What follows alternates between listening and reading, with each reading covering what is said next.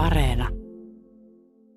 No kyllä silloin lähdetään alkuun aika pitkältä, eli silloin puhutaan vuodesta 1975. Mä hain Lahden musiikkiopistoon lauluoppilaaksi ja siellä esitin kappaleen My Way.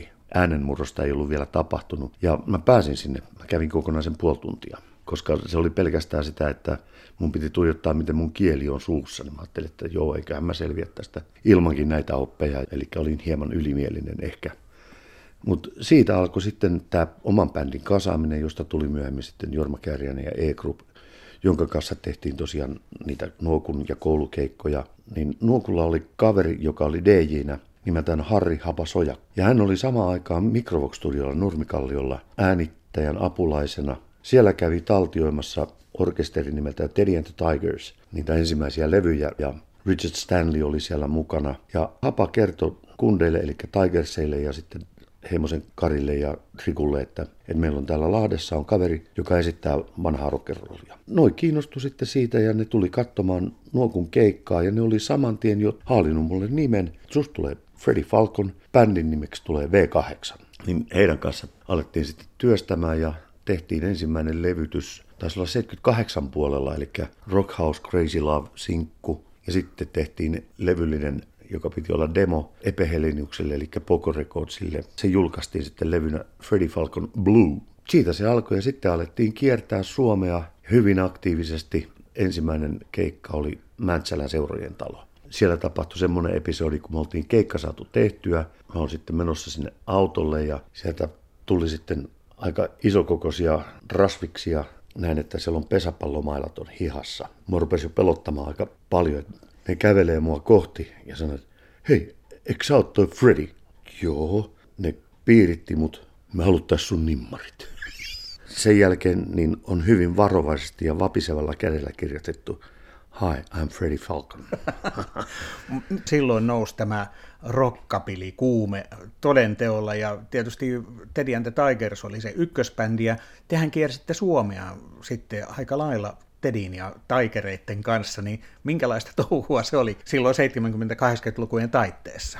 Me painettiin keltaisella Volkkarin Kleinbussilla, jossa on Pepsin mainokset menemään, ja Tigersit paino Dodge Maxivanilla, jossa on lulla, eli peräkärry perässä, missä kulki tekniikka, ja ne oli tanssilavoja muuten pääosin silloin, koska se oli kesäaika. Ja, ja sininen Biocel hiuslakka oli kovassa käytössä.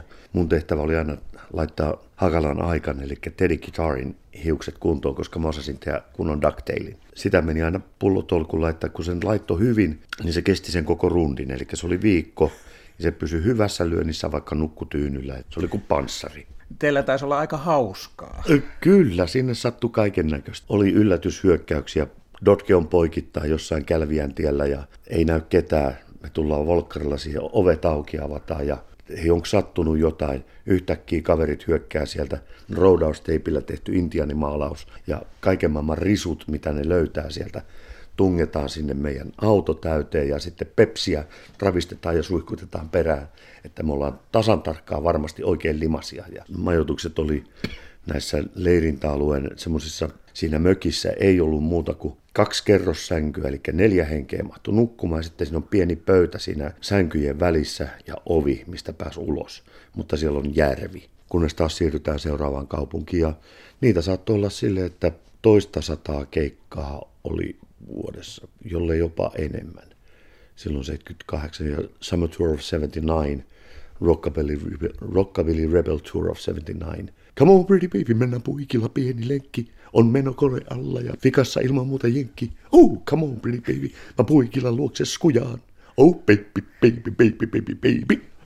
Mutta tästä sitten homma lähti tietysti eteenpäin, armeijat piti käydä ja kaikkea muuta sellaista, mutta sä jossain vaiheessa ajaudut jo Las Vegasiin, kunnes sitten armeija katkaisi tämän ensimmäisen Amerikan reissun, mutta Amerikkaahan sä päädyit sitten kuitenkin, tavalla kyllä, tai toisella. Kyllä, kyllä, se pitää paikkansa. Eli Tigers homma loppui siihen, että Heimosen Kari käsittääkseni sai hermoromahduksen. Hän ei enää jaksanut sillä Dorke Monacolla ajella keikkamatkoja ja ja Tigers alkoi feidaamaan omia juttujaan. Ne lopetti ja sitten Henosen Joni tuli mukaan kuvioihin ja rupesi sitten manageroimaan Freddy Falconia. Muutama keikka tehtiin, kunnes Henosen Joni sanoi sitten, mulle oli palaveri seuraavan kesän rundista, Jorma, sä olisitkin lähtenyt suorittaa asepalveluksen. Bändi V8 lähtee kiertämään Dave Taylorin kanssa. Ja niin siinä kävi, että kundit läks sinne ja en mä armeijaan lähtenyt, vaan mä menin Mukkulaan leirintäalueelle kesäväijyksi. Niin Makkosen Jukan kanssa päätettiin, että hei, lähdetään Jenkkiin, säästetään nämä liksat, mitkä täältä saadaan. Mennään junalla Lontooseen ja sieltä sitten standby-lento New Yorkiin ja sieltä Indianapolisiin. Ostetaan Indianapolisista auto ja sillä ajetaan Memphisiin. Ollaan siellä pari päivää, että mä pääsen katsomaan Gracelandin ja päästiin sinne asti. Niin kuinka ollakaan siellä portilla oli Wester Presley, eli Elviksen isän Broidi. Hän kävi juttelemassa sitten ja kysymässä ihmisiltä, että mistä olette, ja tuli mun kohdalle ja kysyi, että we from, Suomesta. Hetkinen, aukaisee portin, ottaa mut ja Makkosen sisään. Te varmaan haluatte tietää jotakin Elviksestä. Ja hän alkoi kertoa tarinoita, muun muassa semmoisen tarinan, että kerran tästä kiipesi 13-14-vuotias kaveri aidan yli ja läksi juoksemaan talolle päin ja ne sai sen kiinni ja kysyi, että mitä sä oikein teet. Ja kaveri sanoi, että no, mulla olisi ollut yksi laulu Elvikselle, että hän haluaisi toimittaa sen sinne. Ja kuule, ei se noin käy, että et sä tolleen voi sitä tehdä. Ja kyllä sun täytyy poistua täältä. Mikä sun nimi on? No mä oon Bruce Springsteen. ja kaikkia tämmöisiä tarinoita. Ja sitten yleensä, että minkälainen ihminen Elvis oli ja oli ihan mielettömän hieno kuulla. Ja no siitä me jatkettiin sitten Las Vegasiin. Ostettiin sieltä Indianapolista Puik Electra ja päästiin Vegasiin ja siellä meillä oli niin välietappi. Mutta Suomesta tuli mulle sitten kirje. Äiti ilmoitti mulle, että kaksi päivää aikaa ilmoittautua Haminan varuskuntaan muutama on sotilaskarkuri. Sitten mulle kerrottiinkin, että joo, sulla olikin täällä lykkäystä, että anteeksi, mitäs me nyt tehdään. No, no kun mä oon täällä, niin mä voi suorittaa tämän asepalveluksen nyt sitten pois. Ne sanoi, että joo, selvä, mihin sä haluat mennä. Mä sanoin, että hyrylää, taivalliset ohiampujat, koska siellä selviää helpolla mä päätin, että enköhän mä mene noihin musiikkiasiamiestehtäviin, eli varusmiestoimikunnan tämmöisiin tehtäviin, kun siellä oli semmoinen virka. Ja mä perustin sinne bändin ja me esiinnyttiin kaikissa tilaisuuksissa ja tehtiin PR Heliterälle. Tutustuin sitten Mika Siekkiseen. Ja kun mä olin suorittanut asepalveluksen, Mika otti muun yhteyttä ja kysyi, että hei, perustaan bändi. Sitten me saatiin kiinnitys Interkontinentaaliin. Ja siellä kaikki isommat juhlat, mitä oli, vappulounaat, jotka oli iso tilaisuus, ja sitten oli tämä US Marine Ball, joka vuotinen tapahtuma. Ja Scanshow puukkasi sitten artisteja Hesperian yökerhoon ja Hotelli Presidentin yökerhoon ja laivat. Me saatiin sitä kautta, kun esimerkiksi joku italialainen bändi ei päässytkään keikalle ajoissa tonne Hesperiaan, eli sinne jäi niin kuin tyhjä päivä, taikka sitten pressassa, niin mä sanoin, että okei, me tullaan pressaan, mutta mä vedän siellä show. Ja sanoin, että suomalainen kansainvälisessä yökerho, ei käy. Mä sanoin, että kyllä käy. Että ei me tehdä sitten.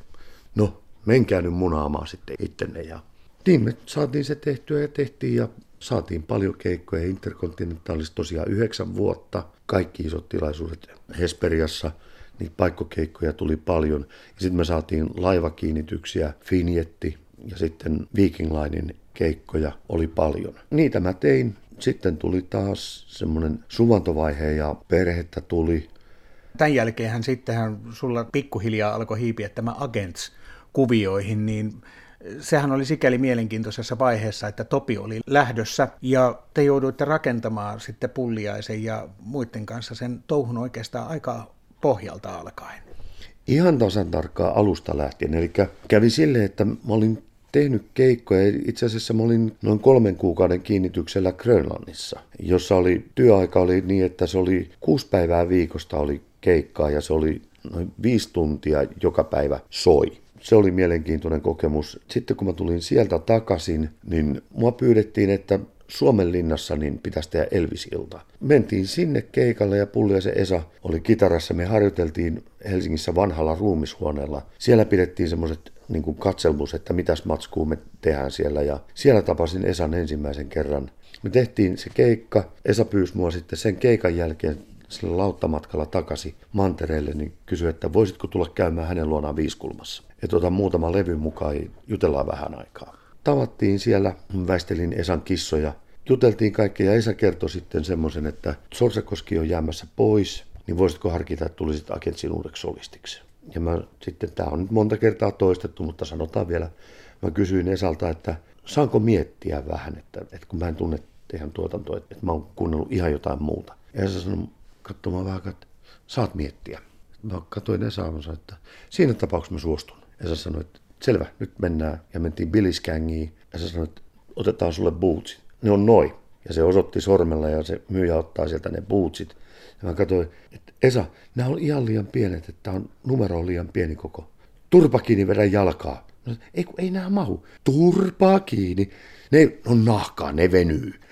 Ja niitä mä pidin. Ja ne kiertää nyt tällä hetkellä. Ne on Hajan Veskulla vannoin ne perinnökset, että jotkut asiat pysyy ja parannoo ihan samoin kuin Esa antoi mulle sitten keikkarotsiksi Tomi Mansfieldin nahkarotsin. Sitten me tehtiin duunia studiossa aika monta vuotta. Että se ensimmäinen levy, mitä julkaistiin, niin se oli Agents Forever. Siihen oli matskua kasaantunut aika paljon. Meillä oli tekstejä, mutta ne ei jostain syystä ne ei oikein istunut mun suuhun ja ei oltu kumpikaan tyytyväisiä.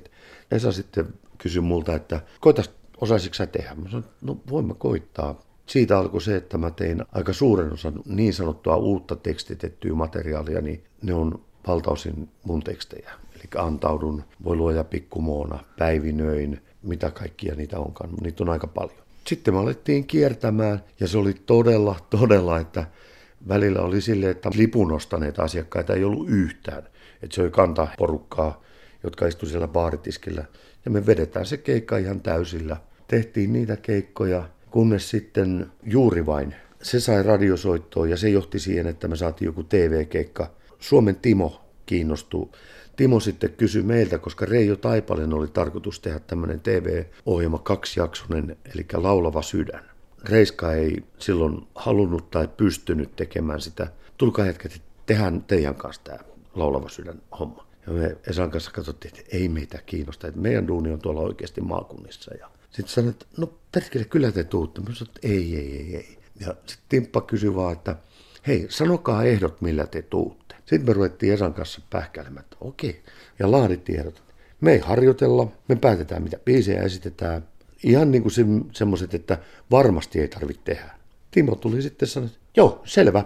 Kai me on sitten tultava. Sitten me tajuttiin, että me unohdettiin se, että liksa. Jos me oltaisiin pyydetty tarpeeksi rahaa, niin sitten ei olisi ottanut. Mutta sitä jatkui sitten pari jaksoa. Sitten siinä kävikin niin, että me tehtiin sitä kaiken kaikkiaan neljä vuotta, muistaakseni. Se oli semmoinen boosti sille meidän tekemiselle, eli ihmiset näki meidät keikoilla ja se väkimäärä se yhtäkkiä räjähti silmissä. Ja sitten tehtiin niin kauan kun jaksettiin, eli takki oli tyhjä ja niin kuin ideat alkoi loppua, että, että oli järkevää pistää homma poikki, että mitäs nyt tehdään. Jäädään miettimään. Se oli järkevä ratkaisu. Mä sain samaan aikaan ratkaisun ja homman, koska mä olin tehnyt Jorma Kääriäinen semmoisen soololevyn, joka oltiin sovittu Esan kanssa, että mä tein semmoisen. Sen aika oli just niihin aikoihin. Ja mä tutustuin silloin Niemen Rikuun, kun mä sanoin Rikulle, että, että mä haavelisin, että musta olisi kiva tehdä ison bändin kanssa joskus. Riku sanoi, mulla on se bändi valmi, lähdetään tekemään sillä. Ja ei mennyt kauaa, niin me oltiin jo kiertueella, eli Iisalmi, mitä kaikkia niitä oli. Ja siitä alkoi yhteistyö RNOn kanssa ja sitä tehtiin kanssa aika monta vuotta ja se oli erittäin antoisa aikaa isolla bändillä, isoja produktioita. Agentsin menestys ja laulava sydän sitten antoi monia mahdollisuuksia ja vapauksia tehdä asioita ja yksi tämmöinen hieno juttu oli tietysti se, että kun sait tavata sitten ja tehdä yhteistyötäkin Elviksen kitaristi Scotty Mooren ja tietysti rumpali DJ Fontanan kanssa, niin se oli varmaan aikamoinen kokemus. Kyllä se oli yksi ehdottomia unelmien täyttymyksiä, taikka semmoisia, mitä ei olisi koskaan osannut kuvitellakaan. Ensimmäisen kerran me tavattiin keikkamatkan. Me oltiin Pieksämäellä, oltiin yötä ja siellä sattui olemaan Scotty ja DJ keikalla. Pääsin silloin laulamaan yhden kappaleen siellä heidän kanssaan. Ja sitten se jäi niin kuin muhimaan. Ja myöhemmin pompoteltiin ideoita, että se olisi se Rockierry Ruotsista, olisi meidän vieraana. Taikka sitten oli Hank Marvin. Ja sitten mä sanoin, että hei, mun mielestä olisi makea, jos me saataisiin Scotty ja DJ tänne. Timo otti sitten yhteyttä Hannu Ignatiukseen ja kysyi, että voisiko Elvis Presley Fan Club jotenkin toimia tässä moottorina. Ja hän sai sitten sovittua, että okei, budjetissa on sen verran varaa, että on mahdollista. Ensa sanoi mulle jo siinä vaiheessa, kun saatiin tietää, että ne tulee, Jorkka, sä hoidat koko paska. Ja selvä. Siitä hetkestä, kun he tuli sinne, siihen hetkeen, kun se loppu, eli ne pari päivää, se oli yhtä juhlaa. Mulla on siitä valtava materiaali tuolla VHS-nauhana. Mä sanoin, että hei, okei, Steadicam-kundi koko ajan kamera käy, kuvaa ihan koko ajan, mitä me tehdään siellä studiossa. Sain heistä erittäin hyvät ystävät ja oli suuri ilo ja kunnia saada viedä sitten Scottin sanojen mukaan heidän ensimmäiset kultalevynsä. Eli Agentsis Rock. Siellä on muutama kappale, mikä tehtiin heidän kanssa. Ja mä olin tavannut silloin Louisianassa James Burtonin hänen omassa kahvilassaan James Burton's Rock and Roll Cafe. Siellä baaritiskin takana oli rouva ja mä kysyin, että anteeksi, että mahtaisikohan James olla kaupungissa, että joo, hetkinen, mistä te olette? Suomesta. Se ottaa puhelimen. Hey James, we have some friends from Finland. Can you come? Okei. Okay. James tulee ihan kohta, että jos jaksatte odottaa. Niin sitten hän pyysi anteeksi, että niin mä oon Jamesin vaimo. Aha. Niin James oli lapsenlasta hoitamassa. Ja hän tuli sinne sitten esittäytymään, että I'm James Burton, yes we know. Sitten hän kävelytti ja hän halusi ottaa sitten selfie-kuvia niin, että on hänen kanssaan. Kun hän esitteli, että tässä mä oon, kun tehtiin toi J. Lee Lewisin, tämä on ne Sinatran kanssa tehty, tuossa Roy Orbison kanssa tehty, ja tuo Emily Harrisin, tuossa on Graham Parsons juttuja, ja tuossa on sitä ja tuossa on tätä. Ja, ja sitten se kaivaa sen legendaarisen telekasterin, menee sinne, tökkää sen Fender Twiniin kiinni. Sitten alkaa tapahtua. Oh yeah. Se jäi kytemään, että voi kun joskus elämässäni saisin esiintyä ja laulaa, kun hän soittaa kitaraa. Ja se tapahtui sitten myöhemmin, aika hiljattain itse asiassa. Siinä välissä tapahtui kyllä jo se, että mä sain Rosendal-hotellissa Tampereella esiintyä Charlie Hodgin kanssa. Ja Charlie Hodge laulaa stemmoja, niitä mitä mä oon kuunnellut vuodesta 72 lähtien. Se sama ääni, jota mä oon kuunnellut levyltä, se laulaa mun kanssa niitä biisejä, mistä mä oon aina tykännyt ja pidetään hauskaa.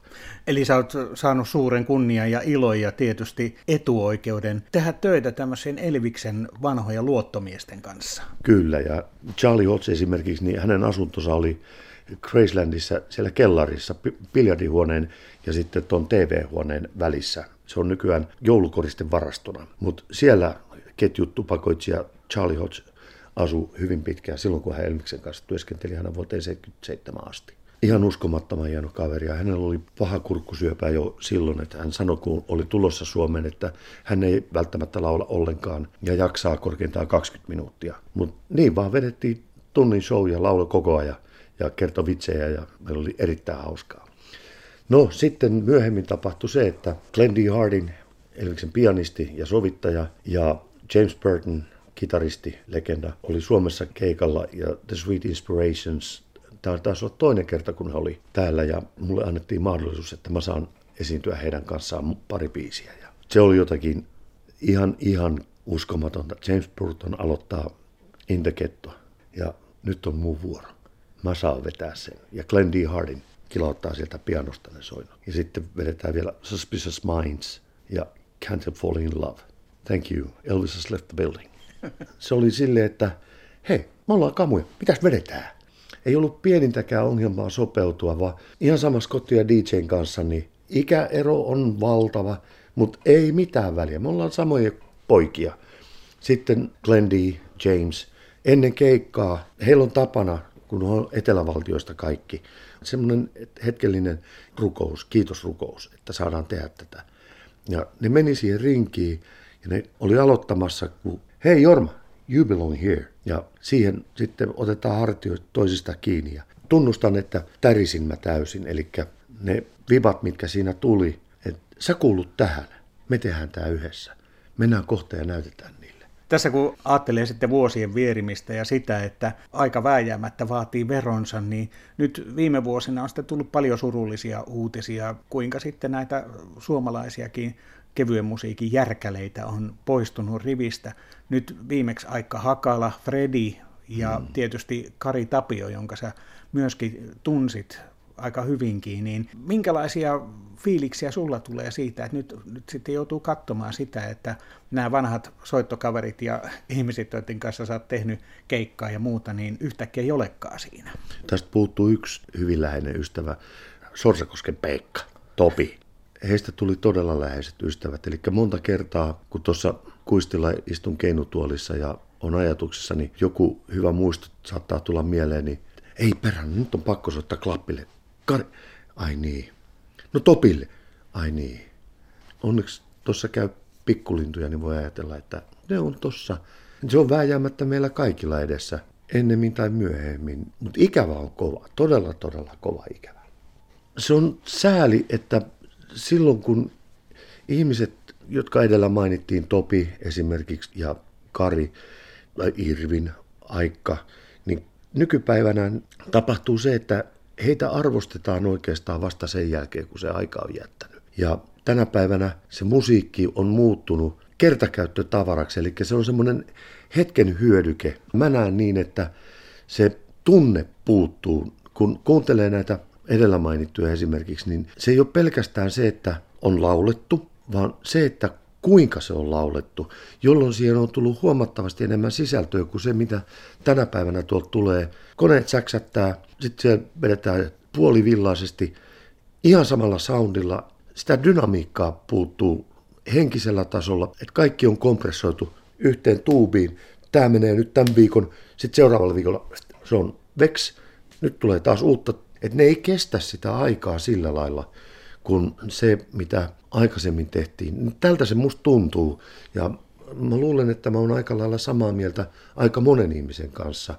Ehkä siihen vaikuttaa se, että nyt on vanhempi, näkee asiat niin kuin ihan toisesta perspektiivistä. Mutta kyllä se tosiasia on, että silloin kun mä olin nuori, niin se musiikki oli toisenlaista. Et silloin pyrittiin tekemään pitkäjännitteisesti ja pitkäkestosta musiikkia. Niin, se on vähän hassu ajatus, että hyvässä musiikissa olisi parasta ennen leima, mutta hyvästä musiikista puheen ollen nyt korona-aikanakin, niin sähän on tehnyt uuden levyn. Sun keikkaohjelmistosta on koostettu levy. Minkälainen äänite tämä on? Mä oon nyt saanut työskennellä Dream Teamin, eli suomalaisten muusikoiden kanssa, joiden kanssa mä todella nautin työn tekemisestä. Me tehtiin toi levy niistä kappaleista, mitä me haluttiin silloin sillä konserttikiertueella tehdä ja toteuttaa ne niin, niin kuin me tehdään ne keikalla livenä. Levyn nimi on tietysti Nyt tai ei koskaan Vol 1. Tie jatkuu äärettömiin ja I did it my way. Niin, se onkin sitten mielenkiintoinen juttu, että Wayhan oli se laulu, jolla aikoinaan pyrit laulutunneille ja pääsit. Ja nyt se on myöskin tällä tuoreimmalla levyllä. Kun sitä kuuntelee, niin tulee vahvasti semmoinen tunne, että sulla on Wayhin joku aivan erityinen side. Kyllä, kun toinen kaveri, joka siellä oli silloin sinne laulutunnille pyrkimässä, niin hän seisoi pökkelönä, hipelöi housun sivustoja koko ajan. Oi Odessa, sä helmi mustan meren, oi Odessa. Ja ei päässyt. Sitten mä 14-vuotiaana laulan sydänpaatoksella I did it my way. And I have done it my way.